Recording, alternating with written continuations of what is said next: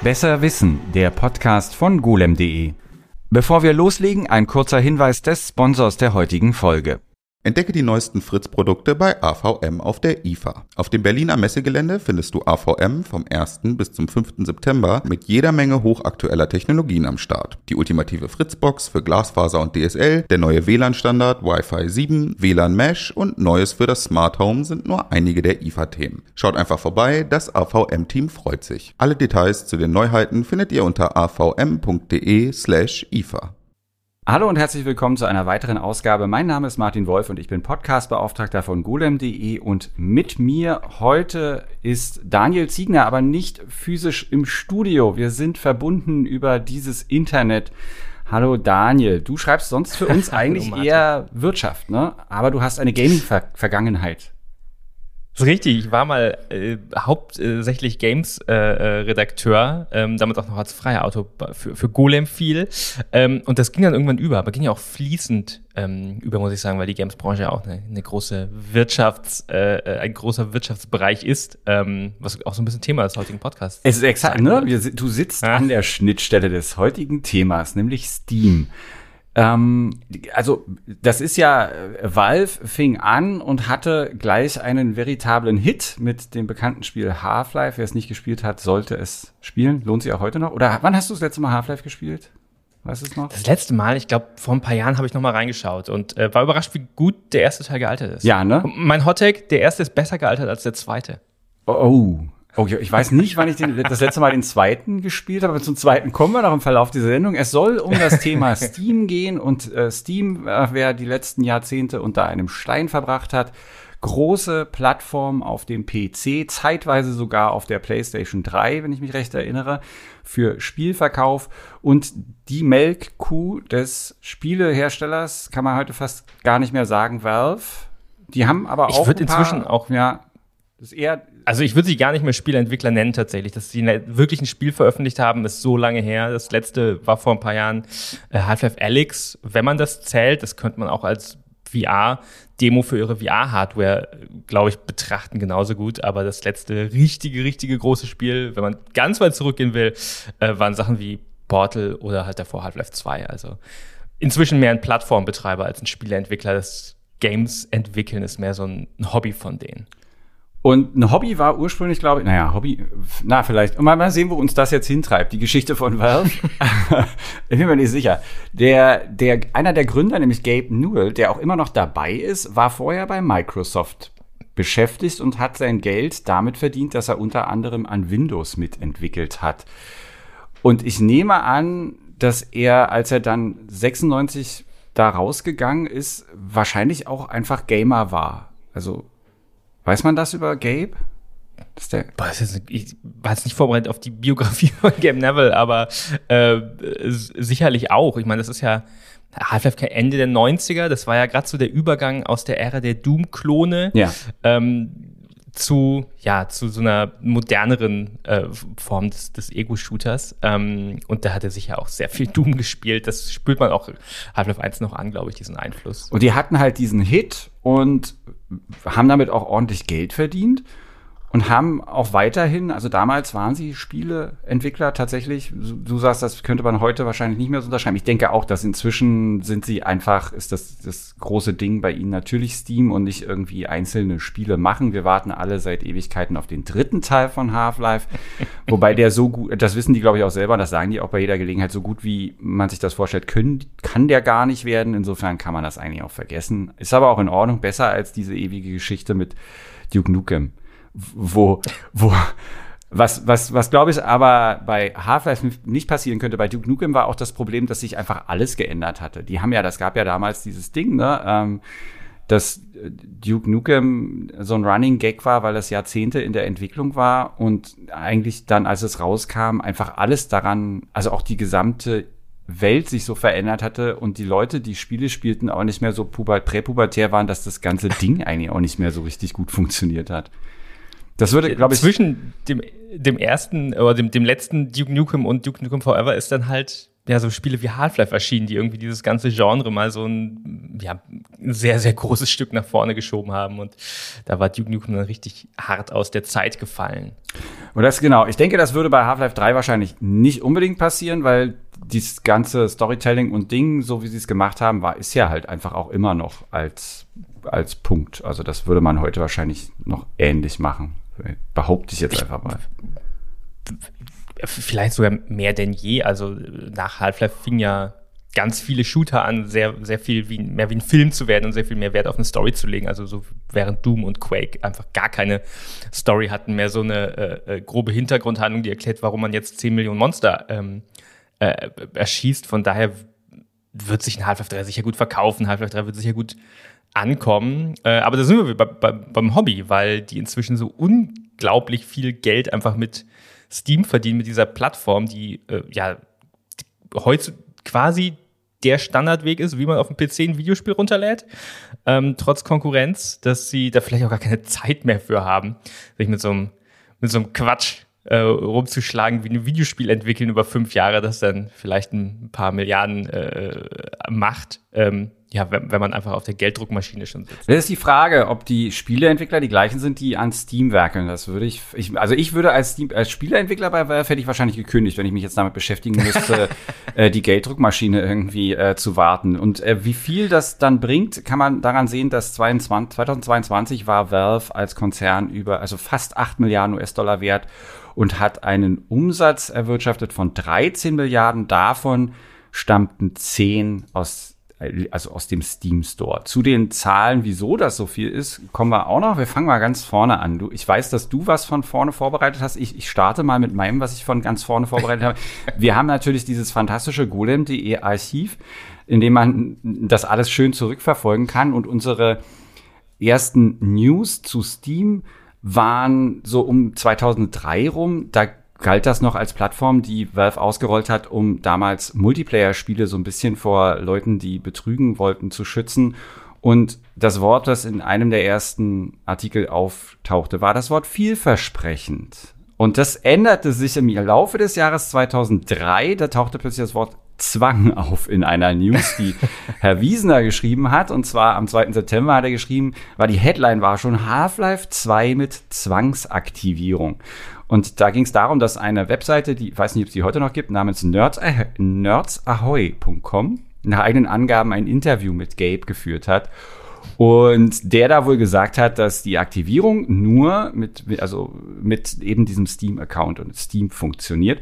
Und dann gibt es aber noch ein Update zu der Geschichte unten drunter. Da steht dann, mittlerweile hat sich herausgestellt, dass das Interview, wie von vielen bereits vermutet, gefälscht ist. Newell hat nach eigenen, du sagst Neville, ich sag Newell, was auch immer, eigenen Angaben nicht mit den Machern der Webseite gesprochen. So, g- gut, okay, Interview ist gefälscht, aber die Geschichte sagt, tja, es ist ja doch so gewesen. Also das, es gab diesen Zwang. Genau, letztendlich kam es so und ich glaube, was das dann zeigt, so von, von Vielversprechen zu, zu gefälschten Interviews über einen Zwang, die irgendwie äh, riesen Aufmerksamkeit erzeugten, war, das ist eine ganz große Unsicherheit, dass da auf einmal sich was verändert oder was, was kam, was kommen könnte, was niemand wollte von den, von den Spielerinnen und Spielern eigentlich. Und zwar eben, dass man, ähm, ja, diese Angst, dass man immer online sein muss. Es war ja eine, eine ganze Weile dann so ein Begriff, der um die Zeit rum auch im Raum schwebte dann, diese, dieser Online-Zwang. Ähm, ja, das war in erster Linie ein digitaler Kopierschutz, der da ähm, angedroht wurde. Und eben, man musste immer online sein, was damals zweitausenddrei, äh, ich kann mich gar nicht mehr genau erinnern, aber es war noch nicht so der Standard. Ne? Da war man noch nicht so nee. dauer online wie heute. Nee, ne, ein Diskussionspunkt, der nicht nur in den deutschen Foren damals vorherrschte, den ich jetzt auch woanders gefunden habe, war eben, dass klar, irgendwie online ging, aber dauerhaft Breitband war ein, das ist, das ist, glaube ich, eher dann einer der Haken gewesen, ne? Dass du die, die Leute sich auch vorgestellt haben, zu Recht natürlich, ähm, was soll ich da machen mit meiner, mit meiner Klingeldrahtleitung hier und, und sechsundfünfzig K oder was man dann im schlimmsten Fall hatte. Dann hängst du natürlich da, wenn wenn dann die Autorisierung oder noch schlimmer, wenn du es downloaden sollst, was aber natürlich damals nicht der Fall war. Die, dieses Spiel wurde dann auf C Ds ausgeliefert, ganz klassisch.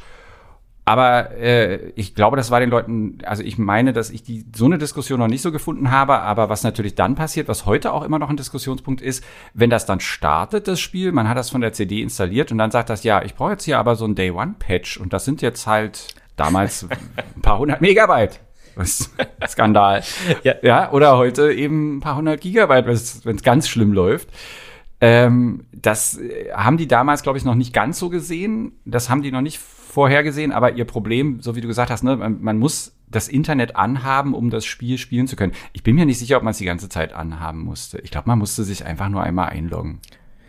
Nur zur, ich, bei der Aktivierung auf jeden Fall der ersten, weil man hatte dann so, ein, so einen Code bekommen ähm, mit dem Installationsmedium auf, auf C D oder D V D halt. Ähm, genau, da muss man es freischalten über Steam und das zumindest beim ersten Mal. Und ich weiß ehrlich gesagt gar nicht mehr, ob bei jedem Start. Äh, inzwischen gibt es ja auch Offline-Modi in Steam, hat sich auch viel verändert. Ähm, aber wenn wir jetzt noch bei den Gerüchten sind im Vorfeld, ähm, ja, auf jeden Fall hat das riesige Unsicherheit bei den, bei den Leuten halt ausgelöst, dass jetzt auf einmal sich sowas grundlegend an der Art verändert, wie man Spiele kauft. Weil früher war es halt, ich gehe in den Laden, äh, kaufe mir die, die Schachtel mit der C D drin und dann installiere ich das. Ähm, und wenn es irgendwann Patches mal gibt, dann kann ich mir die vielleicht runterladen von der, von der Webseite des Herstellers über einen Link ähm, oder eben nicht. Ähm, und das war ja das, das, das andere Große, was sich änderte. Das ist einmal die Aktivierung. So, der Hersteller bei sich zu Hause kann übers Internet ähm, ja, nochmal drüber kontrollieren, ja, ob ich dieses Spiel jetzt wirklich besitze. Ähm, und das andere ist dieses, ja, Updates werden irgendwie mittelfristig wurden sie ja, ja quasi verpflichtend. Ja, also spätestens, wenn Spiele einen Online-Modus haben, dann ist ja. äh, vorbei ohne Update. Was allerdings auch ein Aspekt war, der damals zum Tragen kam, was die Leute wahrscheinlich vorher auch befürchtet haben, was tatsächlich eintrat, war, als das Spiel dann erschien im November zweitausendvier, waren die Server überlastet. Und das ist natürlich das, was, was man heute noch kennt. Exakt, exakt. Also das haben die Leute auch voraus, also das haben sie geahnt und das ist natürlich auch eingetreten und das hat dem Ganzen natürlich jetzt auch nicht unbedingt den Ruf verbessert. Also es gibt, äh, dafür, also gab's gab's auch bei äh, golem punkt de einen Bericht zu am siebzehnten November von einem der Golem-Gründer, nämlich Christian Klaas, und dann hat er äh, hat er so schön geschrieben, mit Half-Life zwei will Valve Software Geschichte schreiben, dem ersten Eindruck nach könnte das bei dem Spiel auch gelungen sein, doch leider schreiben die Entwickler dank ihrer Online-Zwangsanmeldung ebenfalls Geschichte. Ähm, und dass die Steam-Server unter der Menge der Anfragen zusammengebrochen sind. Und darunter schreibt dann natürlich ein Kommentator, weil es ist immer interessant, das Forum zu sehen, also die Stimme des Volkes bei golem punkt de schön auch konserviert. Zwangsaktivierung, ich mache einen Bogen um das Spiel. Selbst wenn es so gut ist, werde ich sowas boykottieren und auch in Zukunft nie wieder etwas von Valve kaufen. Schade eigentlich, Punkt, Punkt, Punkt. Ich wage, ich wage die Prognose, dass die Person das nicht durchgehalten hat, wenn er oder sie gaming-mäßig auf dem P C unterwegs ist. Das, das, das war natürlich das Spannende damals, ne? Dieses war ja quasi so ein, so ein äh, Referendum. Es war jetzt nicht so, dass, dass Valve die einzige Firma war, die äh, mit Online-Aktivierung et cetera experimentiert hat. Aber sie hatten halt Half-Life zwei, das zu der Zeit, und da muss man sich wirklich mal erinnern, daran erinnere ich mich noch sehr gut, das meist gehypte Spiel. Das war damals einfach das, das größte und wichtigste Spiel. Das war auf allen Covers von den Zeitschriften, die damals äh, noch üblicherweise im Print tatsächlich erschienen sind und nicht nur online. Ähm, und das war ein großes Ding. Und das, ähm, ja, das war quasi die Wette von, von, von Valve, ne? Dass sie ihre, ihre Steam-Plattform massiv pushen können, ähm, wenn sie eben dieses, das größte Spiel des Jahres daran koppeln, ja, und äh, durchgehalten haben es die wenigsten, äh, kann man heute im Nachhinein sagen. Bevor ich, bevor ich dich nach deiner Meinung frage, äh, die du damals vertreten hast, ich äh, habe hier auch noch ähm, dann, als es dann erschienen war, hatte golem punkt de natürlich einen Test und der, das hat sich bewahrheitet. Die Headline war die Krönung des Shooter-Genres und das Fazit lautete, Half-Life zwei ist das Beste, was P C-Spielern derzeit auf die Festplatte kommen kann. Das heißt, zumindest, so wie du es gesagt hast, dieser Titel war halt einfach das Spiel, was man äh, so sehnsüchtig erwartet hatte, was mit Verzögerung dann erschienen ist. Und da weiß ich, dass es mir nicht schwer gefallen ist, diesen, also ich kann mich nicht erinnern, dass das bei mir Emotionen hervorgerufen hätte, dass ich mich da jetzt anmelden musste. Ich weiß, dass ich es bestimmt, ich bin mir ziemlich sicher, dass ich es kritisch gesehen habe, aber ich weiß auch, dass ich mir einen Account geholt habe und das Spiel gespielt habe. Kannst du dich erinnern, wie du das damals fandest? Ich frage mich, ob ich es damals direkt zum Launch gespielt habe oder ein bisschen später, aber auf jeden Fall um die Zeit rum äh, auch. Und ich hatte auf jeden Fall einen Steam-Account. Man kann ja gucken, seit wann man einen Steam-Account äh, hat. Und das habe ich natürlich jetzt nicht präsent, weil das wäre jetzt so einfach gewesen, wenn ich jetzt nicht hier irgendwie rumscrollen müsste. Ähm, aber ich habe auch schon sehr, sehr lange einen, warte mal kurz. Ja, ich warte und sage dir dabei, seit meine, meine Steam-Statistik sagt, dass, sagt, dass ich seit dreizehn Jahren dabei bin. Was ist das? Das okay. ist aber auch jetzt dann später. Das, das kann neun. Eigentlich nicht sein. Nee, das kann nicht sein. Ich habe seit zweitausendacht steht bei äh, mir. Kommt raus, habe ich meinen Account. Haben wir es beide so spät gespielt? Oder haben wir die vielleicht die geleakte Version gespielt nee, damals? Ich, hab, und ich, weiß, dass ich, ich weiß, dass ich mir den Steam-Account für Half-Life zwei angelegt habe. Was aber sein kann, wovon ich jetzt mal fast ausgehen würde, ist, dass ich den nicht mehr habe. Weil ich meine, dass ich Half-Life zwei auch nicht in meiner Steam-Bibliothek habe. Ich weiß aber hundertprozentig, dass ich dieses Spiel gekauft habe. Und äh, ich hab's, glaube ich, dann danach noch mal kaufen. Ich meine, das war so, ich musste es danach noch mal kaufen. Ich hatte einen Account und der ist entweder verloren gegangen, da war irgendwas war damit dann. Und dann musste ich einen neuen anlegen. Also genau, deswegen habe ich den jetzt. Und der ist ja anscheinend erst dreizehn, erst dreizehn Jahre. Naja, naja. Also, okay, und du bist erst zweitausendacht dazu gekommen. Ja, ja, das Ich, ja, vielleicht habe ich äh, das dann später gespielt erst. Ich, ich weiß auch nicht, was ich zweitausendvier für, für einen, ich glaube, ich hatte aber direkt zum Start bestimmt auch keinen Rechner, der das konnte. Weil das war damals auch recht anspruchsvoll. Half-Life zwei hatte eine ziemlich gute Grafik und wollte, glaube ich, also damals war es ja auch schon üblich, Grafikkarten für, nachzukaufen, die dann irgendwie mehr konnten. Also, ja, und wenn man sich jetzt überlegt, bevor das so war, hatte man eine C D und noch davor hatte man Disketten und dann hat man das eingelegt und dann hat man gehofft, dass der Datenträger irgendwie okay ist, dass das drauf ist, was man haben wollte. Und dann ging es los, dann musste man eine lange Zeichenfolge eintippen. Das, diesen, diesen, ne, diese äh, Keys musste man also. Aktivierungskeys, die irgendwo auf der, auf der Schachtel beilagen, genau. Und äh, was dazu führte, dass man aber auch immer, wenn man das Spiel spielen wollte, die bekloppte C D finden musste und ins Laufwerk packen musste. Und es gab einen florierenden Handel mit No-C D-Cracks, die einfach diesen, weil man darf nicht vergessen, also klar, hat man kritisch gesehen, aber ein großer Vorteil war, dass man diesen ganzen Quatsch nicht mehr brauchte. Physische Medien sind dann überflüssig und dieses ganze Gehässel mit dem, äh, ist der Datenträger eingelegt, ist er lesbar, ist er irgendwie, ist es der richtige, ist es, äh, hat er keine Kratzer, habe ich überhaupt ein Laufwerk an meinem Rechner, was das überhaupt noch so ermöglicht, das war dann äh, Geschichte. Also. Wenn man, ja, wenn man es aus der Perspektive betrachtet, dass man, ähm, dass man Piraterie schlecht findet von, von Software, äh, ist es eigentlich eine Win-Win-Situation für beides, ne? Beide Seiten, weil, ähm, so physische Verifikationen oder so C D-Keys, das war halt leicht zu umgehen. Das war quasi am Gerät, das war irgendwie ähm, in, in die Software einprogrammiert. Deshalb gab es ja auch Key-Generatoren irgendwann, weil natürlich konnte man irgendwie, haben dann auch Leute rausgefunden, wie man solche Keys generiert halt, ähm, die akzeptiert werden von der Software. Und übers Internet war es halt auf einmal zentralisiert. Ne? Dann war das nicht mehr so einfach ähm, möglich. Das war, das heißt, für die, für die Hersteller ist es, war es auf einmal viel zuverlässiger, ähm, gecrackte Kopien zu verhindern. Und wie du sagst, für die Spieler, theoretisch ist es auch einfacher, weil man nicht immer so eine C D drin haben muss. Und ich meine, wenn man sieht, wie sich das, wie sich der P C-Markt seitdem entwickelt hat, ich weiß nicht, wie lange ich kein C D-Laufwerk mehr in irgendeinem meiner Computer hatte. Aus der Perspektive hat sich das auf jeden Fall sehr schnell dann auch durchgesetzt, würde ich sagen. Ich weiß auch, dass es mich damals nicht gestört hätte mit dem mit dem äh, Download, weil ich schon zwei, ab zweitausendeins, glaube ich, hatten wir D S L. Aber wir waren da ziemlich privilegiert. Und äh, das ist zwar nicht vergleichbar mit heutigen Geschwindigkeiten, aber weit davon entfernt irgendwie jetzt so Telefonleitung oder so. Und ja, weil du gerade sagst, Piraterie, na logisch hat hatten wir damals auch äh, äh, äh, Spiele, die die komplett, keine Ahnung, wo die dann herkamen jeweils, ob die dann auf irgendwelchen C Ds kamen. Die C D war auf einmal, lag auf einmal auf dem Schreibtisch. Ich, ich weiß auch nicht. Keine Ahnung, hat mir irgendjemand in die Tasche gesteckt. Das hat Steam ja aber auch nicht verhindert. Es gab ja also verfügbar Versionen auch von Half-Life zwei. Also ganz diesen Markt, also ne, diesen, dieses Schattenreich hat das ja keinesfalls irgendwie, also die Leute, die cracken können, die können auch sowas cracken, dann setzen die, also das ist, geht ja bis heute noch, dass solche Autorisierungen dann umgangen werden können. Und sicherlich ist man dann von den jeweiligen Updates ausgeschlossen und wahrscheinlich auch meistens von Multiplayer-Sachen, aber das ist bei so Titeln wie Half-Life zwei ja jetzt so ein bisschen egal. Da wäre mal, das habe ich jetzt natürlich nicht geguckt, wann das, wann der Crack für Half-Life zwei rauskam. Na, ich ja, kann mir aber genau nicht genau vorstellen. Vor dem Release. Naja, genau, stimmt. Da gab es die Geschichte. ja, ja, ja. Äh, ich gucke.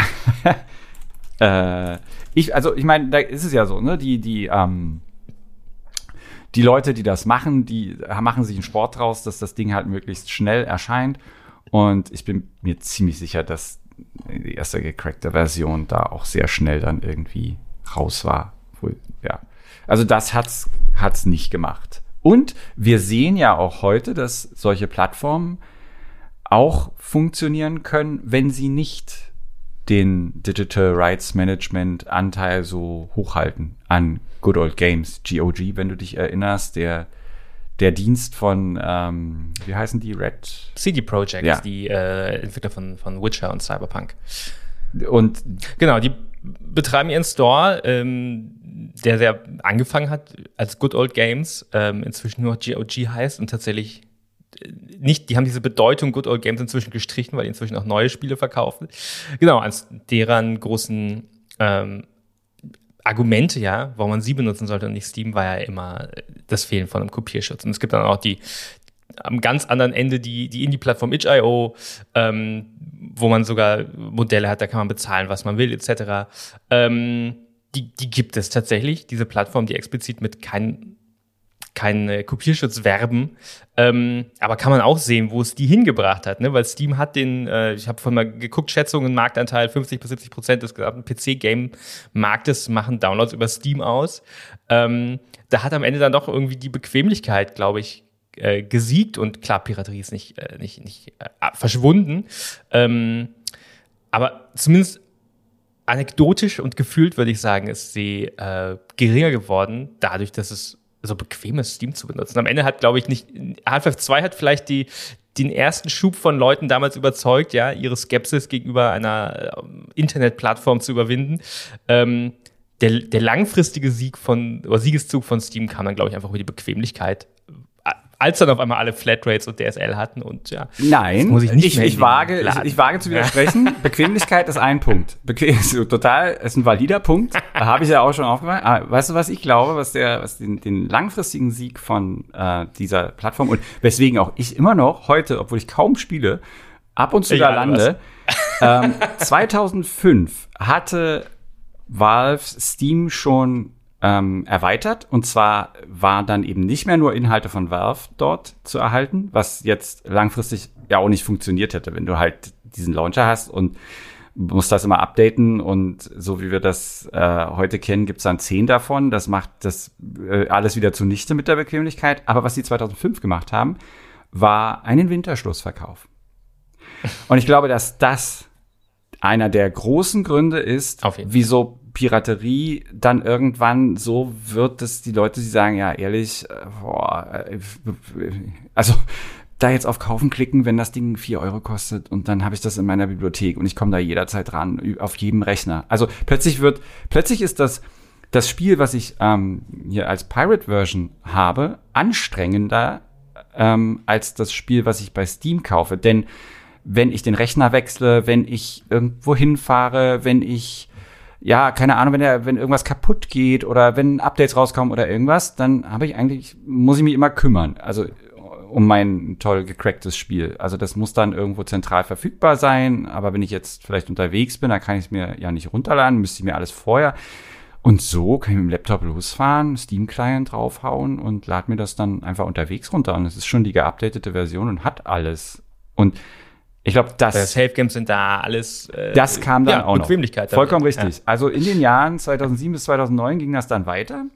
Wir unterbrechen hier noch einmal für den heutigen Sponsorenhinweis. Entdecke die neuesten Fritz-Produkte bei A V M auf der I F A. Auf dem Berliner Messegelände findest du A V M vom ersten bis zum fünften September mit jeder Menge hochaktueller Technologien am Start. Die ultimative Fritz-Box für Glasfaser und D S L, der neue W L A N-Standard, Wi-Fi sieben, W L A N-Mesh und Neues für das Smart Home sind nur einige der I F A-Themen. Schaut einfach vorbei, das A V M-Team freut sich. Alle Details zu den Neuheiten findet ihr unter avm.de slash IFA. Spielstände. Spielstände speichern, auch so ein Ding. Das äh, muss man mal sagen. Also ich habe das manchmal, dass ich versuche, irgendwie ein altes Spiel mal wieder zu spielen. Natürlich ist der Rechner mit allem, was damals dazugehörte, schon längst verschrottet oder irgendwo im Keller gelandet. Und ich denke mir, Gott, also dieses Spiel, ich habe das doch mal so weit damals geschafft. Wenn, wie schön wäre es, wenn ich diesen Spielstand hätte. Also man ist aber total dran gewöhnt. Heutzutage klicke ich drauf und ich fange, ich mache da weiter, wo ich aufgehört habe. Das ist ein gro- ja. das ist wirklich, finde ich, einen großen Vorteil. Du siehst, ich bin, bisschen, ich bin eher auf der Pro-Seite. Was, was ist, bist du eher du, auf der Pro? Ich weiß nicht, wann ich das letzte Mal ein physisches Spiel gekauft habe, tatsächlich. Ähm, und ich, ich kann mich noch erinnern, auch dass Speicherstände waren auf jeden Fall ein Thema. Ich weiß noch, dass man dann durch äh, Ordner sich gewühlt hat, irgendwie auf, auf, auf Windows und ähm, ja, diese Speicherdateien irgendwo abgelegt hat, um äh, bestimmten Spielstand irgendwo noch zu sichern. Ähm, so ein So ein Quatsch. Also habe ich auch schon ewig nicht mehr, nicht mehr gemacht. Zum Beispiel, wenn man den P C wechselt, ne? Wenn man einen neuen P C hat und äh, äh, seine Savegames eben händisch gesichert über einen U S B-Stick oder auf C D gebrannt, wie auch immer. Ähm, ich weiß nicht, wann ich das letzte Mal ein Spiel tatsächlich. Aber auf dem P C sehr, sehr, sehr lange her. Ich weiß auf jeden Fall, wann ich meine ganzen Boxen weggeworfen habe. Das war, als ich bei meinen Eltern ausgezogen bin. Nein. Ähm, Nein. Habe ich die ganzen Boxen weggeworfen. Auch die schönen. Ich hatte so ein schönes. Ähm, Das ist ein damals relativ neues Indiana-Jones-Spiel, das hat so ein schönes Relief sogar noch vorne drauf gehabt, mit so einer ganz klassischen Indiana-Jones-Film-Zeichnung, ähm, total schön, äh, Pappmüll. Daniel, das ich habe noch eine das Kiste wäre deine Rente mit C Ds, gewesen. Aber das wäre da, was du da gerade, was du da ent- entsorgt hast, wäre deine Rente gewesen. Ja. Ja, da gibt es bestimmt Sammler, äh, die da bei eBay noch Geld für bezahlen. Oh, ähm, viel. Ist damals wirklich, damals war auf jeden Fall schon äh, meine Steam- äh, oder Download-Spielbibliothek groß genug, als dass ich gesagt habe, Wurscht brauche ich eigentlich. Also ich habe noch, ich habe nicht und von vor vor zwei oder drei Jahren habe ich noch hundertzwanzig Euro bekommen für eine Pappbox von Monkey Island eins. Mit, äh, ich glaube, da war das Spiel drin, aber nicht in der Version, die drauf stand als Diskette. Irgendwann ist auch komplett egal, weil es war die bekloppte Box, ja. Also Ich habe ich hab, ich hab die ein paar aufgehoben gehabt, gerade so Lukas ähm, Film, Spiel, Boxen hatte ich immer mal, weil ich die im Regal, ich fand, die sahen so schön aus und das fand ich auch damals, hatte so einen nostalgischen Dings, dass man halt diese Kiste dann auch hatte, aber irgendwann hört man dann auch damit auf, solche Sachen sich ins Regal zu stellen und im Keller werden sie jetzt auch nicht besser und dann habe ich irgendwann mal geguckt, was sowas jetzt gerade wert ist und dachte, okay, dann bitte, nehmt es und stellt es in euer Regal und gebt mir hundertzwanzig Euro dafür. Also das hätte, ich glaube, wenn du da noch weiter gewartet, wenn du auf dem Schatz gesessen hättest, das hätte sich sehr gelohnt. Das, das eine, was ich wirklich aber aufgehoben habe damals war, ähm, das ist vielleicht ein, ein Haken, so eine Negativseite von dieser Entwicklung, dass P C-Spiele heute ja praktisch nur noch digital äh, runtergeladen werden, ist ähm, die C D-Version von dem Blade Runner Adventure Game. Das ist Ende der neunziger erschienen und das gab es aber erst seit letztem Jahr wieder legal ähm, als digitale Version. Das habe ich tatsächlich so lange aufgehoben, ähm, weil weil schon irgendwie absehbar war, dass das nicht mehr gepflegt wird, dass das keine, keine Digitalversion kriegt. Ähm, da kam das letzte Jahr ein Remaster. Also kann ich jetzt auch die C Ds mal weghauen. Damit kommen wir. Aber das ist ein Haken natürlich. Da, ne? genau, genau. Damit kommen wir zu den zu den Punkten, die die man g- gegen Steam ansetzen könnte. Was was ist das Erste, was dir einfällt? Was nervt dich an Steam? Oder was denkst du, was so einer der Nachteile ist von solchen digitalen Distributionsplattformen? Einen der großen Nachteile habe ich gemerkt, als ich mir ähm, vor ein paar Jahren mal wieder eine PlayStation gekauft habe. Ich hatte ganz lange keine Konsole und habe mir dann irgendwann eine PlayStation vier gekauft, als die schon äh, tief drin war in ihrem äh, Lebenszyklus. Ähm, und habe gemerkt, dass Gebrauchtspiele auf Datenträgern saubillig sind. Äh, dass man einfach in so ein, äh, äh, so ein lokales GameStop-Äquivalent gehen kann und sich irgendwie äh, gar nicht so das Spiel für irgendwie zehn, fünfzehn, zwanzig Euro kaufen kann. Ähm, was es auf digitalen Plattformen nicht gibt, klar, Steam hat die regelmäßigen Sales, wo, wo es unglaublich günstig die Spiele gibt. Ähm, das gibt es auch auf den, auf den Digitalshops von PlayStation und, und Microsoft und so weiter. Ähm, aber der Standardpreis bei Digitalspielen verändert sich halt sehr viel langsamer. Ähm, das ist ein Ding, das einfach weggefallen ist. Es gibt auf dem P C praktisch keinen Gebrauchtmarkt mehr, außer man spricht von Retro-Spielen. Da würde ich einhaken und sagen, na ja, aber was ist denn mit den Key-Plattformen? Du kriegst ja, ah. naja, ist ja, nicht ausgedacht. Ja, ja. Also ich meine, wenn ich jetzt suche nach einem Spiel, das jetzt nicht ganz letzte Woche rausgekommen ist, ne, dann finde ich einen Key auf äh, einer von diesen Plattformen oder kostet das vielleicht die Hälfte oder ein Viertel? Also über diese Key-Plattform könnte man einen ganzen eigenen Podcast wahrscheinlich machen. Das ist ein ganz spannendes ähm, Ökosystem, ähm, die, die auch verschiedene Modelle haben, teilweise super scammy, teilweise machen die sich einfach äh, zunutze, dass äh, so eine Plattform wie Steam, oder gerade Steam, äh, in verschiedenen nationalen Märkten verschiedene Preise äh, umrechnet, wo man dann teilweise ja Gewinnmargen sich irgendwie rausrechnen kann, wenn man in einem Land einen, einen Key besorgt und in einem anderen verkauft. Ähm, ich würde das nicht mit dem Gebrauchtmarkt gleichsetzen. Das ist ja immer noch kein gebrauchtes Spiel in der Form. Also wenn ich ein Spiel gekauft habe, kann ich es nicht wieder verkaufen, wenn es einmal in meinem Steam-Account ähm, aktiviert ist. Und das ist das, was, was komplett äh, weggefallen ist. Und das äh, führt dann dazu zum Stichwort Pile of Shame, wo wir bestimmt auch noch nachher zu kommen, äh, dass man einfach immer, immer mehr Spiele hat. So. Und ich, äh, selbst wenn ich jetzt sagen würde, so wie damals mit meinen Pappkartons, das wird mir jetzt alles zu viel, ich will das nicht mehr, äh, könnte ich es auch nicht. Ich könnte es nur ausblenden in Steam, aber was ich einmal besitze, da äh, das habe ich jetzt halt für immer. Was ich eher als Vorteil werten würde. Und ich möchte noch entgegensetzen gegen deine Gebraucht... Bis die Plattform schließt, ne? Das ist tatsächlich. Und das war damals auch ein großer Punkt. Ganz viele Leute haben gesagt, was passiert denn, wenn die jetzt morgen pleite sind? Wird jetzt heute, glaube ich, ist jetzt nicht mehr so ein großes Argument, dass man der Meinung ist, dass die morgen pleite Gefahr, geht. Ey. Was aber tatsächlich passiert, ist, dass Inhalte verschwinden. Es Ähm, wenn, gerade wenn du so in die Retro-Ecke gehst oder so, wenn Lizenzen auslaufen, wenn bestimmte Dinge passieren, dann sind diese Inhalte nicht mehr verfügbar. Ich meine, dass ich viele Spiele, die vermutlich, oder einige Spiele, die ich besitze, vermutlich nicht mehr verfügbar sind und ich sie in meiner Bibliothek noch herunterladen kann. Neu kaufen kann ich sie aber nicht mehr. Oder, und wenn sie, wenn es ganz schlimm käme und es gäbe die nur digital, dann gibt's die gar nicht mehr. Also auf legalem Wege. Dann sind die einfach nicht mehr ähm, erhältlich. Was passiert, wenn beispielsweise Lizenzen auslaufen für Musik? Eines meiner Lieblingsspiele ist Blur von, ich meine, zweitausendneun oder so. Und das gibt's nicht mehr. Das ist ein Rennspiel, ne? Ja, ein fantastisch, also praktisch Mario Kart mit ähm, guter Grafik, wie ich finde, auch gut gealterter Grafik. Und so halbwegs realeren Fahrzeugen, macht einfach unheimlich viel Spaß, ist äh, winzig, drei, vier, fünf Gigabyte, was man damals eben, was man es war, läuft heute auf dem Taschenrechner und ist einfach ein gran- ganz grandioses Spiel. Und das gibt's nicht mehr. Einfach, weil die Musiktitel, die da drin sind, nicht mehr ähm, weiter lizenziert wurden. Und ich meine, das gab's damals auch, das gab's auch auf Steam und gibt's eben demzufolge jetzt auch nicht mehr. Ähm, und diese, aber diese Diskussion, dass Steam stirbt oder dass Pleite, also das Valve pleite geht, der sind sie damals begegnet mit der hm. Ansage, ja, wenn das so wäre, dann würden wir diese Sachen freigeben, das Dig- Digital Rights Management, diese, diesen Kopierschutz entfernen, und dann könnte man sich die runterladen und dann wären die da. Ich bin mir relativ sicher, dass die Rechteinhaber dieser Spiele, die ja, das ja nicht unbedingt Valve ist, das ein bisschen anders sehen würden, wenn das passieren würde.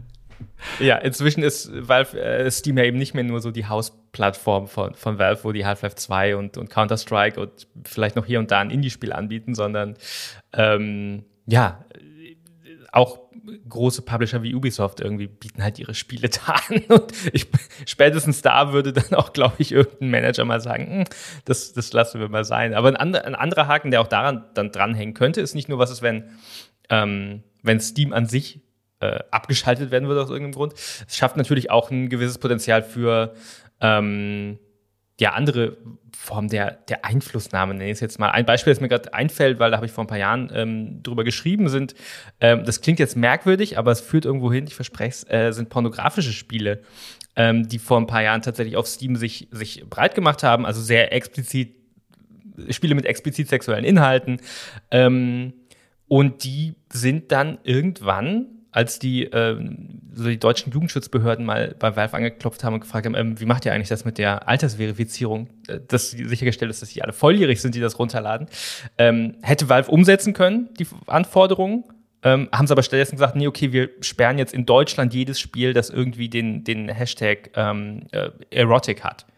Ähm, mit einem relativ großen Flurschaden in dieser kleinen Nische, äh, weil da wird einfach großflächig geht's gesperrt. Und das ist auch eine Macht, die Valve jetzt einfach ähm, hat, ähm, dass sie, dass sie das sagen können, dass bestimmte Spiele einfach hier und da nicht verfügbar sind. Ähm, Und das ist auf jeden Fall, ja genau, ein Potenzial für, für, für Missbrauch einfach. Und äh, was damit dranhängt, ist, dass es ja nicht das Problem löst, dass auf Steam dank der niedrigen Zugangsbeschränkungen für Menschen, die Spiele programmieren und veröffentlichen wollen, trotzdem Inhalte mit, also hasserfüllte äh, Spiele, ja. äh, also pornografisch, sei jetzt mal dahingestellt, wie was da jeweils dann was ist oder so, aber dass solche Spiele da einfach erscheinen können, weil einfach Valve da anscheinend auch bei der Prüfung nicht sonderlich gut nachguckt. Und das ist im besten Fall einfach ein Spiel, das total Mist ist und wo ich mich habe über den äh, Tisch ziehen lassen, wenn ich das kaufe für zwanzig Euro und es nur aus ein paar Assets besteht und ich da irgendwie so durch die Gegend lumpeln kann und mich ärgere. Schlimmstenfalls sind es aber tatsächlich irgendwie äh, menschenverachtende Inhalte, die da präsentiert werden und die auch gekauft werden können von äh, einfach so ziemlich allen. Dem entgegen hat Valve die, ähm, was ich gut finde, die ähm, diesen, diesen Family View äh, vorgeschaltet. Das heißt, das benutze ich auch und das geht jetzt ein bisschen in die Richtung, was du gesagt hast, du hast keine Spiele und kannst ja nicht mehr teilen oder kannst nicht mehr weiterverkaufen. Ich nutze dieses, äh, diese Familienbibliothek ähm, tatsächlich sehr gerne. Also ich teile das dann mit Leuten, was damals eben auch nicht möglich gewesen wäre, weil man hätte die C D weggeben müssen oder jemand anders dann geben müssen. Ne? So kann ich die kann ich die äh, Inhalte teilen. Die Leute können auf verschiedenen Rechnern das nutzen. Und ich kann auch sogar sagen, also für die Nachbarskids, die jetzt an meiner Steam-Bibliothek teilhaben dürfen, gibt's halt Rocket League. So. Bums. Naja, und ist, ja. tatsächlich, ist tatsächlich so. Hat, äh, das funktioniert relativ gut. Was aber auch passiert ist, dass Steam natürlich, wie du gesagt hast, einen großen Einfluss auch ausübt in alle möglichen Richtungen. Zum Beispiel auch auf die Leute, die bei Steam Sachen verkaufen. Und das können ja, sind ja nicht nur große Firmen, sondern auch kleine, weiß nicht, Ein-Mann-Studios, Ein-Frau-Studios, irgendwas. Valve nimmt sich dreißig Prozent von, also ich weiß nicht, ob es aktuell noch dreißig sind, aber es sind drei, bis zu dreißig Prozent des Verkaufspreises yes. landet bei Valve. Unter einem bestimmten ähm, Einnahmen, die du erzielst, sind es dreißig Prozent. Darüber gibt es dann, äh, ach nee, das war Epic. Du wirst, doch, doch, das ist aber richtig. Das haben die auch eingeführt. Genau, das haben die seit zwanzig achtzehn genau, ja. ist das so. Und du wirst belohnt, wenn du also reich bist, dann wirst du noch reicher, indem sie dir ähm, bei zehn Millionen, glaube ich, bis zehn Millionen U S-Dollar Umsatz kriegst du die dreißig Prozent draufgedrückt. Danach wären es fünfundzwanzig. Und nach fünfzig Millionen geht's dann auf zwanzig Prozent zurück. Und da sieht man einfach, das haben die nur gemacht, weil die fetten Fische ähm, sich überlegt haben, naja, dann können wir auch zu wem anders gehen, womit wir bei den anderen sind. Wie viel, wie viel genau, Launcher hast du aktuell, wenn du, wenn du deinen P C schaust? Wie viel? Also ich habe ähm, auf meinem, also ich benutze primär einen, einen Mac inzwischen, ähm, von daher äh, gar nicht so viele. Wobei, ich glaube, auf vier komme. Ich habe Steam auf jeden Fall drauf, ich habe äh, G O G drauf, ähm, ich habe Epic drauf, auch wenn ich das nicht mehr so oft öf- äh, öffne, und dann noch ähm, äh, Origin oder wie der Nachfolger heißt, weil ja. das, das das von Electronic Arts ist exklusiv für die Sims.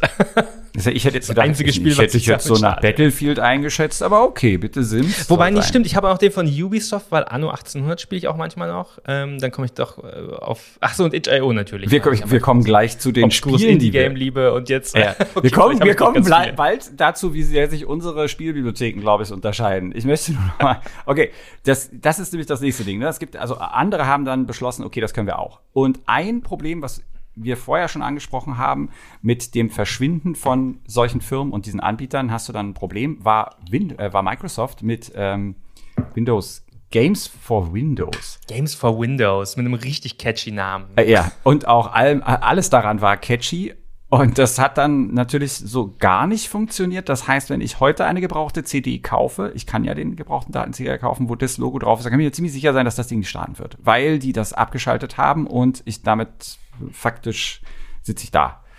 Äh, das ist einer der, der, der Punkte, wo man sehen kann, wo das dann hinführen kann. Die anderen haben sich versucht zu behaupten, es gibt also, genau, du hast gesagt, G O G, dann gibt es ja dieses Uplay von, das heißt bestimmt gar nicht mehr Uplay, von Ubisoft. Ähm, Electronic Arts hat Origin und der Epi- dieses Epic-Ding war vor ein, zwei Jahren, meine ich, ist das schon so lange her, so ein Riesending, ne? Dass man plötzlich gesagt hat, oh, jetzt geht's los. Jetzt kriegen die, kriegt Valve Konkurrenz durch mhm. einen Anbieter einer Spiele-Engine, die also auch einen guten Draht zur Entwickler-Community haben und die mit Kampfpreisen dafür sorgen wollen, also Kampfpreise in, also in beide Richtungen. Einerseits haben die sehr äh, preisgünstig Sachen abgegeben, teilweise verschenkt, Spiele verschenkt. Und, und kriegt regelmäßig Spiele kostenlos, ja, was einen so ja, deswegen machst du die noch auf, ne? ne? Free Stuff. Ja. ja. Du guckst immer aus dem Geschenk, okay. Ich hab den, ich hab den glaube ich, installiert, einmal aufgemacht und dann, ich weiß nicht, was gab's denn am Anfang? Für, wieso, wieso musste man den haben? Was war denn das für ein Spiel? Ähm, also, wo, was ich wirklich, wo ich es für gekauft habe, es gab so zwei coole Indie-Spiele, ich glaube, Hades war's und äh, Darkest Dungeon zwei, die gab's zeitexklusiv bei Epic dann. Ah, ja. Ähm, das war so der Moment, wo es so wo man befürchten konnte, auf dem P C kommt jetzt auch der große Exklusivtitel-Krieg wie auf den Konsolen. Mhm. Ähm, so richtig bewahrheitet hat sich jetzt nicht, die gibt's inzwischen beide auf allen Plattformen. Ähm, aber so zeitexklusiv gab's einige Titel am Anfang. Ähm, und das andere groß natürlich, wirklich, was Leute angelockt hat, ist äh, die kostenlosen Spiele. Plus die paar Spiele von, von ähm, Epic selbst, einfach an Fortnite. Fortnite, also Fortnite war stimmt. ihr Half-Life zwei nämlich. Ja. ja, stimmt. Gut, die haben sich damit dann aber Also, also zumindest mit Fortnite auch an, an ein, ein jüngeres Publikum gewendet, würde ich jetzt mal sagen. Also das ist clever, wenn man, ne, wenn man versucht, sich seine Kundschaft so heranzuziehen. Die, weil die Leute, die schon Steam haben und vielleicht ein bisschen älter sind, die sagen, ja, wie wir, ne, machen wir einmal auf, guck mal rein oder so und dann war's das. Also ich würde jetzt nicht, nur weil die irgendwas kostenlos ab und zu haben, würde ich jetzt nicht von Steam, also würde ich mich da jetzt, würde wäre das jetzt nicht meine Hauptplattform. Wenn die allerdings natürlich anfangen mit Kids ähm, und äh, Fortnite besteht ja nicht nur daraus, dass man das Spiel in irgendeiner Form da Inhalte, sondern auch irgendwelche Skins oder irgendwie Dingskram. Es gibt eigene im Supermarkt, glaube ich, inzwischen sogar schon eigene so kleine Kärtchen, wo man so Guthaben kaufen kann und dann kann man sich ein Krönchen kaufen für seine Spielfigur. Ich glaube, dafür da sind wir, glaube ich, beide zu alt für. Hast du mal sowas gekauft? Hast du mal solche? solche Gutscheinkarten? Ich glaube, ich habe mal ganz früher vielleicht Steam-Gutscheinkarten. Nee, ich meine jetzt so, so Add-ons, so Krönchen. Ähm, ganz, ganz, nee, nee, nee, da bin D L C. ich. D L C. Äh, Den Pferde, Pferderüstung. Pferderüstung für Oblivion. Aber das, ja, das ist das andere, natürlich auch, weil so ein Aspekt, den Steam irgendwie so mit eingeführt hat, mit der digitalen Distribution kamen dann auch eben diese ganzen Mini-Add-ons. Ähm, auch da gab es am Anfang Protest. Die Pferderüstung in Oblivion war ein riesen Shitstorm für damalige Verhältnisse. Ähm, gut, und heute ist es gang und gäbe. Ähm, bei Fortnite ist es das einzige Geschäftsmodell. Ähm, dass Epic so ein so großer Deal war damals, war, glaube ich, das ist der erste ernstzunehmende Konkurrent wirklich. Ähm, war. G O G hat irgendwie seine kleine Nischenposition und auch wenn die mit, mit Witcher und Cyberpunk äh, große Titel haben, die haben sich nicht getraut, die exklusiv anzubieten. Das hätte ich tatsächlich bei Cyberpunk so ein bisschen erwartet, dass die vielleicht so ein, so ein Powerplay versuchen äh, gegenüber Valve, haben sie aber dann letztendlich nicht ähm, gemacht, C D Projekt, die, die Entwickler. Ähm, aber Epic Games ist ja eine Firma, die total vergleichbar ist mit, mit Valve. Auf eine Art. Die haben auch so Ende der neunziger so diese neue Art von Shootern gemacht, sehr technikbasiert, eigene Engine. Ähm, die Source Engine war es bei, bei Valve. Ähm, bei Epic war es dann die Unreal Engine, eben mit Unreal. Ähm, auch dann Multiplayer-Titel irgendwie wichtig gewesen. Da war es Unreal Tournament, bei, bei Valve war es Counter-Strike. Ähm, ja, und jetzt eben ihre Marktposition und ihre, ihre Engine auch mit ausnutzen, äh, versuchen, um ja eben auch als Plattform erfolgreich zu sein. Ähm, es war jetzt nicht so der riesen allergrößte Impact. Ich glaube, Steam ist immer noch die dominante Plattform. Dafür sind die einfach zu lange schon am Markt und haben zu viel Vorsprung ähm, und zu viel Login dadurch, dass, wie schon gesagt, ne, wir können die Spiele nicht verkaufen. Also, wenn ich meine Spoiler tausend Spiele spielen will, dann muss ich halt mich irgendwie bei Steam einloggen. Nützt mir auch nichts, wenn ich bei Epic was kostenlos kriege, einmal die Woche. Ähm, aber was ich ganz spannend fand, als ich das nochmal nachgeschlagen habe, auch auf den alten Artikel von golem punkt de, wie viele Namen mir untergekommen sind von Shops, die es gar nicht mehr gibt heute. Ähm, Desura ist der erste, der mir mal einfällt. Das war auch so ein früher Indie-Shop von einem Entwickler. Ähm, T-Online hatte GameLoad oder GamesLoad. Ähm, du schüttelst den Kopf, du erinnerst dich nicht mal an den Namen. Oh ähm, Metaboli und GameTap habe ich noch als zwei Namen gelesen, die in den Artikeln sich so lesen, als wären das so Ende der zweitausender große Deals gewesen. Aber ernst zu nehmen, okay. Konkurrenten von, und ich von Steam, ich kann mich kurz nicht an diese Namen erinnern. Da sagen wir, wer, wer äh, seine Library auf GameTap noch hat, bitte podcast at golem punkt de. Auch für andere, für Themenhinweise sind wir dankbar für Kritik. Und genau, was, was, GameTap, okay. Ähm, GamesLoad, ja, bestimmt. Ich habe keine Ahnung. Aber ja. Vollständig verschwunden alles, ja. Ja. Wahrscheinlich besser so. Und du hast gesagt, das Spoiler-Alert, tausend Titel. Du hast wirklich tausend Titel bei Steam? Ähm, ja, und ich weiß nicht, ist das eine, ist das eine sag bitte die genaue Zahl? Zahl? Sag, sag bitte die genaue äh, Zahl. Ich möchte das wissen. Die äh, exakte Zahl ist, ähm, wenn ich nach äh, Steam äh, D B G, die so einen Calculator haben, äh, tausendachtundzwanzig. Krass. Spiele. Ich habe, weißt du, ich habe hundertvierundsiebzig. Das ist schon gut, ich habe immer, also ich kann das erklären. Ja, komm, du, erstens kannst du erklären, weil du erstens du, du hast dich wirklich beruflich damit beschäftigt. Das ist nicht, was, genau. was, was ich nie getan habe. Nur ich muss noch dazu sagen, ich dachte immer, äh, unser Kollege aus der, aus dem, äh, ein Kollege von uns, der bei uns Dev ist bei golem punkt de, äh, der äh, hat auch über tausend Titel und ähm, ich hatte, ich weiß gar nicht wieso ich seine Bibliothek, ach, wenn man auf Steam mit dem befreundet ist, das ist nämlich auch noch ein Aspekt, ähm, Social, Community, Bumster, haben wir das auch noch abgehakt, kann man, man kann chatten, das nervt mich tierisch, wenn man dieses Fenster aufpoppt, das kann man in die Einstellung ausschalten, muss man jedes Mal neu machen, wenn man das irgendwo installiert. Ähm, der hatte irgendwie bei tausend Titel, das hat mich zutiefst beeindruckt und ich habe ihn dann gefragt, sag mal, ja, wie viel davon hast du gespielt? Ja, nicht so viele, und aber er, ne, der greift halt auch immer zu bei diesen ganzen Sales, glaube ich. Und so, also ich finde, dass das super viel ist, aber ja, auch da, podcast at golem punkt de, schreibt doch mal eure Zahl an Spielen. Und jetzt hast du bei diesem SteamDB, wir verlinken das, diese Plattform gibt so Infos darüber, was man denn so angestellt hat. Get Disappointed in Your Life T M ist äh, so ein Knopf, den man drücken kann, wo man sich den derzeitigen Wert seines Steam-Accounts anzeigen lassen kann. Mein Account ist derzeit wert Yes, jetzt habe ich gerade raufgeklickt. Ist derzeit wert vierhundertsechsunddreißig Euro, aber bezahlt habe ich mal irgendwann zweitausendzweihundertvier Euro. Ich glaube, das meinen Sie mit Get, get Disappointed. Bei Today's Price habe ich auch stehen äh, elftausend Euro. Wow. Äh, und dreitausendfünfhundert Stunden habe ich gespielt. Also das ist dann wieder, ich glaube, vergleichsweise wenig äh, Zeit, die du ich kannst, noch damit den Spielen verbracht habe. Du kannst, habe. Genau, du kannst dir auch anzeigen, also es wird dir auch angezeigt, die, der, der Preis pro Stunde, der liegt bei mir bei ein Euro zehn, bei dir. einundachtzig Cent. Das finde ich eigentlich, klingt eigentlich okay. Ja, weil du einfach auch spielst und nicht wie ich. Ich habe nämlich nur vierhundert Stunden, nicht mal vierhundert Stunden mit allen hundertvierundsiebzig Spielen, äh, von denen ich natürlich nicht hundertvierundsiebzig Spiele gespielt habe, sondern ich habe fast vierhundert Stunden und davon äh, top, also ist auch echt erbärmlich, wenn man es mal so nimmt, also wahrscheinlich bin ich eher der Ausreißer nach unten und nicht du der nach oben. Äh, Saints Row vier mit fünfundzwanzig Stunden, ich kann mich kaum dran erinnern, aber anscheinend habe ich Teile meines Lebens damit verbracht. Die anderen kann ich mir erklären. Danach kommen bei mir äh, mit ebenfalls über zwanzig Stunden Gauntlet, Wreckfest, Rocket League und Magica. Das sind Spiele, die spiele ich mit den Kids, Nichte, Neffen. Also Gauntlet mit Nichte und Neffen, das haben wir wirklich äh, andauernd, spielen wir das. Und Magica auch. Und mit dem Nachbarskind dann immer mal Rocket League, wobei der inzwischen in seiner eigenen League aufgestiegen ist. Ich kann da einfach auch gar nichts mehr. Der zeigt mir dann die ganzen tollen Tricks. Weißt du, so die Zeit, wenn die so elf, zwölf sind, dann kannst du als jemand, der lange Videospiele gespielt hat, noch davon zehren, dass du irgendwie so ein bisschen Sachen kannst. Aber ab einem bestimmten Punkt sind die Kids natürlich, weil sie halt trainieren, äh, weit vorne. Was ist, was ist dein höchst, Spiel mit der höchsten Stundenzahl? Ich habe vierhundertachtzig Stunden in äh, PlayerUnknown's Battlegrounds und das ist auch vollständig auf die äh, Corona-Pandemie zurückzuführen. Da wurde es nämlich ähm, zu so einem so einer Gruppenchat-Beschäftigung einfach äh, mit, mit so einer Gruppe an Freunden. Ähm, und da haben wir es äh, regelmäßig abends gespielt. Auf einen Spaziergang ähm, durchs, durchs Battlefield quasi. Ähm, das ist das meistgespielte. Ansonsten bin relativ relativ wenig immer da drin. Ich spiel, habe halt viele Spiele, ich habe relativ viele davon angespielt.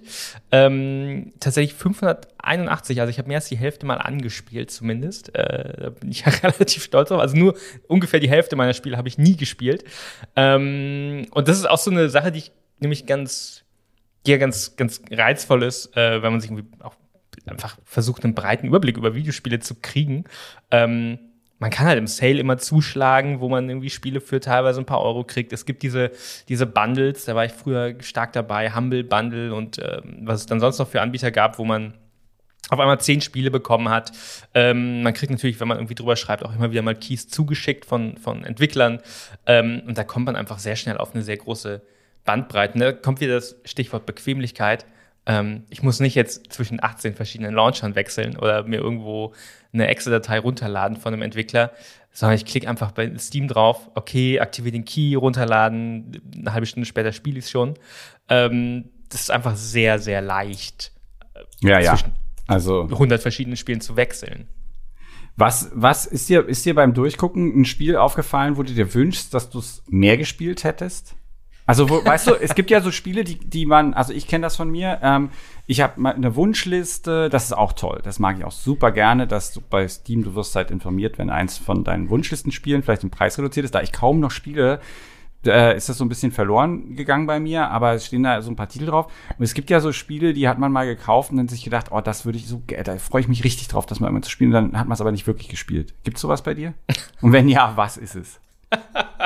Ich wüsste nicht, ob ich nur eins nennen könnte, weil natürlich sind da super viele Spiele und ich muss auch sagen, ich komme inzwischen in den letzten Jahren viel weniger zum Spielen, gerade seit Games nicht mehr der Fokus meiner, meiner Arbeit sind und ich nicht mehr mich rausreden kann, ähm, wenn ich jetzt äh, zocke während der Arbeitszeit, dass ich das für die Arbeit mache, kann ich unserem Chefredakteur leider nicht mehr verkaufen. Ähm, Das sind zu viele, tatsächlich. Zu viele, ja. Es sind aber viele kleine Indie-Spiele, so viele Spiele, die ich, wo ich im Sale gesehen habe, oh, das sieht interessant aus, das habe ich noch nie gehört, kosten ein paar Dollar, schaue ich mir irgendwann mal an, wenn ich Zeit dafür habe. Und das ist dann, wie halt dieser Pile of äh, Shame entsteht, das ist auch ein Begriff. Ich habe versucht, den Begriff zurückzuverfolgen, wann der aufgekommen ist. Das muss so, zwanzig elf war das Älteste, was ich gefunden habe. Und ich glaube, es ist dann recht schnell eigentlich nach dem Durchsetzen von, nach dem ersten Steam-Sale wahrscheinlich entstanden, dieser Begriff, der ja aussagt, dass man ähm, sich so eben schlechtes Gewissen hat, weil man mehr Spiele hat, als man spielt tatsächlich. Mhm. Ähm, ich bin ein bisschen, ich bin über den Shame ein bisschen drüber. Ich sehe es als einen, äh, gibt einen schöneren Begriff, Pile of Opportunity. Ach. Wenn ich irgendwann mal Zeit habe wieder, so wenn ich mal wieder Urlaub habe und nicht wegfahre und äh, das Wetter schlecht ist, dann habe ich fünfhundert Spiele noch immer, die ich nie gespielt habe, ja, da auf ist, die ich mich freuen kann. Ja, ja. Aber dann die Auswahl zu treffen. Ich, ich weiß, dass ich manchmal auch denke, ja, ich könnte jetzt irgendwie und dann die Auswahl treffen. Also mein, mein Spiel, was ich, wo ich bereue, dass ich es nicht öfter gespielt habe, habe ich sogar mehrfach gekauft. Also ich habe auf jeden Fall die, die Devs unterstützt. Ähm, ich habe es auf verschiedenen Plattformen irgendwie gekauft, äh, aber äh, fast nicht gespielt. Das ist The Outer Worlds. Da ist die, ich mag die Prämisse, ich mag das Setting, ich mag die Grafik, ich liebe die Musik, ist, äh, ich mag nicht, dass es so buggy ist, also die paar Stunden, die ich gespielt habe, aber so, und ich mag auch Spiele, die lang, also langweilig sind, im Sinne von, du machst im Grunde genommen fast immer das Gleiche und irgendwie Dinge passieren und man kann so eine Mission machen und dann ist gut und so, also, äh, ja, aber, ja. Das, das ist auf der, was, und jetzt gucken wir aber noch mal kurz, bevor wir dann auch Richtung Ende uns bewegen, was auf deiner Wishlist steht, Daniel. Guck doch mal rein, ja. Ob du eins findest, wo du sagst, oh, da freust du dich schon drauf, wenn das mal Ey, da habe ich tatsächlich ein Spiel, das ich mir noch nicht gekauft habe, weil es relativ teuer ist für das, was es ist. Ähm, und das sehr selten im Sale ist. Und zwar ist das ein Golfspiel. Ja, du, ich bin Perfect gespannt, Golf. Welches. Ich habe auch eins. zweiunddreißig Euro. Welches? Welches? Ähm, Perfect Golf heißt es. Perfect Golf. So ein eher realistisches Golfspiel. Und ich habe ähm, hab so starke nostalgische Flüge zu Golfspielen tatsächlich. Steht bei mir auch drauf, ja. Daniel. Und das ist ganz selten im Sale. Ja.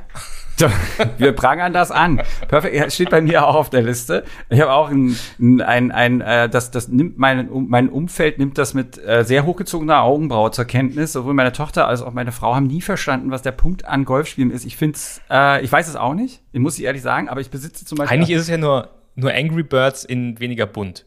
Es geht ja eigentlich nur darum. Du, man, man kann das auf die, die Spitze treiben. Flugbahn eines, eines meiner, eines meiner Lieblingsgolfspiele sind die Titel von dem, von Sony für die jeweiligen Plattformen. Ich bin gerade nicht mehr, mehr sicher, wie die ähm, hier in Europa heißen. Und äh, da gibt's eine Version, die für die PlayStation drei, die hat drei D. Das ist schon der Knaller. Das ist echt toll. Das mag ich richtig gerne. Also dann sitzt man mit der drei D-Brille da und ach, ich meine, gut, heutzutage. Das klingt alles schon sehr nach Retro. Ich, ich guck mal, was bei mir herausragen würde. Ja, ich weiß nicht, sowas wie Äh, was habe ich, kann man das sortieren nach letzter, wann habe ich das hinzugefügt? Genau. Ich weiß nicht, warum ich Warhammer vierzigtausend Boltgun hinzugefügt habe. Es ist so überhaupt nicht ein Spiel, was ich spielen würde, aber ich habe es irgendwie anscheinend hinzugefügt. Ah, ja, genau, weil es gibt ja jetzt gerade diesen Trend der sogenannten Boomer-Shooter. Ja. Mit dem Begriff bist du bestimmt vertraut. Also einfach, einfach Shooter, so sinnlose. Gloomwood ist, äh, glaube ich, auch einer davon, der so, oder ist so ein bisschen in die Richtung. Stray, das mit der Katze, wo man eine Katze ist. Hast du davon mal gehört? Da habe ich die Rezension auf golem punkt de geschrieben. Hast du, ja? Aber habe ich auf der PlayStation gespielt. Okay, dann, ich, ich, ich mag, ich, ich vermag mich nicht recht zu erinnern. Hast du es gemocht? Ähm, ich nicht so. Schade. Schade. Okay, ich nehme Aber ich bin auch eher Hundetyp. Okay. ich ähm, schmeiße es deswegen dann jetzt nicht von der Liste. Kommen wir, kommen wir, wir gehen in Richtung Ende. Ähm, was ist die, also was ist die Zukunft? Ich habe mir jetzt notiert gehabt, es ist, glaube ich, generell so gewesen, dass durch Steam die Leute ihre Ansichten zum Thema Besitz von Spielen geändert haben. Diese Art, wie du es gesagt hast, wir haben ein Regal voll Pappverpackungen, in denen die Spiele ruhen und dann nehmen wir mal eins raus und es gehört alles uns, im Sinne von, wir haben das physisch irgendwo rumliegen. Das hat Steam nachhaltig verändert. Wir, also ich würde fast davon ausgehen, dass ein Großteil der Menschen, also das bestätigt sich ja auch durch die Zahlen, durch die ähm, Milliarden, die mit solchen ähm, Plattformen umgesetzt werden, dass ein Großteil der Menschen einfach akzeptiert hat, dass das jetzt das Ding ist. Ich bezahle halt dafür, das geht sehr schnell, es ist super einfach, ich habe es sofort und kann anfangen zu spielen. Das hat sich geändert, das, oder? Ja, ganz ähnlich wie es vielleicht bei, beim Musikbesitz so ist, ähm, dass keiner mehr C Ds kauft, sondern man halt irgendwie ein Abo bei Spotify oder Apple Music oder sonst wo hat, ähm, hat Steam das auf jeden Fall auf dem P C auch geschafft, ja. Das ist, ich glaube, heute stellt das niemand, also offensichtlich stellt es niemand in Frage, wenn man sich die Zahlen anguckt. Ich glaube, drei Prozent der P C-Spieleverkäufe sind noch auf, auf Datenträgern und das sind so wirklich Nischensachen, irgendwelche Simulatoren, Spiele. Ähm, das ist eine ganz andere Zielgruppe. Spannend ist vielleicht, wann das bei den Konsolen ankommt, weil da ist es noch nicht der Fall. Äh, interessanterweise, da sind immer noch, da hat sich noch weder Sony noch Microsoft getraut, den Den oh, Microsoft hat sich, hat sich schon getraut. Das hat nur nicht dazu geführt, dass sie damit Erfolg hatten. Kannst du dich erinnern? Auf einer ähm, Pressekonferenz hat Microsoft die damals neue Xbox, ich weiß gar nicht, welche das war. Du siehst ja, ich bin ja auch nicht, ich muss das auch gar nicht wissen. Wahrscheinlich. Ja, genau. Und sie haben die vorgestellt. Und der Punkt, der erste Punkt an dieser Pressekonferenz, der die Leute stutzig gemacht hat, war, dass es eigentlich nur um Fernsehen ging. In, ja, bei, bei der Vorstellung einer, Mann, ja, einer, war, einer Spielkonsole. Äh. Und der zweite Punkt, der die Leute aber richtig auf die Palme gebracht hat, war, dass ähm, dass diese Always-On-Verbindung äh, gab, dass eigentlich sie physische Spiele mehr oder minder für tot erklärt haben und dann nochmal der Mensch nachgelegt hat, indem er meinte, naja, also wer jetzt hier keinen D S L hat und wer nicht so eine Internetverbindung, ja, der, für den gibt's ja auch noch die Xbox dreihundertsechzig. Dann, dann kauft er die. Und Sony hat dann so ein, hat dann so ein Video produziert, wo sie gezeigt haben, wie die Weitergabe von Spielen auf der PlayStation funktioniert. Und da sind einfach zwei Leute zu sehen. Und der eine hat den Datenträger in der Hand und er übergibt den an den anderen. Und ja, da, da haben sich damit sozusagen so ein bisschen ja, ja, davon abgesetzt. Da, da sprichst du, glaube ich, den, den Grund an, warum es bei den Konsolen noch nicht so ist, weil es da eben, ähm, ja, diesen Konsolenkrieg ist so ein überanstrengter Begriff, aber da gibt es einfach Konkurrenz. Da gibt es kein Monopol, äh, äh, weil es gibt einfach diesen Kampf zwischen, zwischen Microsoft und, und PlayStation um Marktanteile, den Sony sehr klar äh, gewinnt. Ähm, soweit. Ähm, aber das ist einfach nicht so einfach, dass einer der großen Player, und Nintendo gehört auch noch dazu, einen Move macht ähm, und dann die anderen dazu zwingt, mitzuziehen. Auf dem P C, das war immer eine sehr offene Plattform und ähm, ja, Valve hat es einfach geschafft, durch diese Bequemlichkeit und dadurch, dass sie dann sich geöffnet haben für andere Entwickler und andere Entwickler diese Bequemlichkeit auch gesehen haben, der Plattform Steam, sich so ein quasi Monopol auf dem P C zu äh, erarbeiten. Ähm, ja, und dass sich dann einfach da sieht man, wie schnell sich mit einem Monopol einfach auf Rasen stellen, was durchsetzt. Ja, ähm, Überraschung. Naja, gut. Und langf- langfristig wird es sicher auf den Konsolen auch passieren, weil natürlich für die Hersteller ist das ja nur attraktiv. Du musst nicht mehr diesen Plastikquatsch herstellen, du kannst dieselben Preise behalten, aber das ist eine viel höhere Marge, hast viel mehr Kontrolle ähm, über deine Plattform, hast einen viel stärkeren User-Login. Ähm, das ist natürlich auch für Sony und, und äh, also da braucht auch Sony und Microsoft sich nicht hinstellen und sagen, dass, mit, dass sie noch C Ds anbieten, ist irgendwie ein Akt der Gnade. So, das ist, ähm, wenn sie es könnten, würden sie es sofort ausbauen, glaube ich. Ähm, aber noch ist da eben, ja, die, die Kundschaft könnte dann einfach noch zum, zum anderen gehen muss, äh, wo ich noch meine Gebrauchtspiele kaufen kann. Dem möchte ich entgegensetzen, dass ich die Gefahr für so Valve, also was heißt Gefahr, hört sich jetzt so groß an, aber ich ich denke, dass die das aus einer anderen Ecke kommt und die zeigt sich jetzt bei den aktuellen Konsolen nämlich auch schon. Abo-Modelle, du hast es gerade gesagt. Also Steam ist nicht Spotify. Ich habe das Spiel, ich habe das gekauft und das ist meins. Also da ist die die Schwelle ist schon noch mal da. Klar, es ist digital meins und klar bin ich da eingesperrt in das Ökosystem und all das mag ja sein, außer bei G O G. Aber Microsoft mit diesem Abo, und ich gestehe, auch ich hatte das eine Weile lang. Ich weiß gar nicht warum. Ja, same. Aber also es war toll. Ich fand's richtig super. Also das Gefühl war toll. Ich habe trotzdem nicht mehr gespielt, würde ich jetzt behaupten. Aber Aber diese, dass, dass, dass man noch weiter, dass man diesen Schritt noch weitergeht und dann da dieses Spotify-Modell draus macht, wenn, also es ist natürlich für Valve jetzt nicht komplett undenkbar, dass sie ebenfalls sowas anbieten. Sie haben die Plattform, sie haben die Leute, sie müssten nur nachziehen, ne? Sie müssten das nur machen. Aber für mich ist jetzt im Moment so eher der Schritt in Richtung, das könnte sein, dass diese Abo-Geschichten, Microsoft hat halt einfach auch das, finde ich jedenfalls so aus meiner Warte, da ein echt tolles Angebot. Also da sind super Spiele dabei.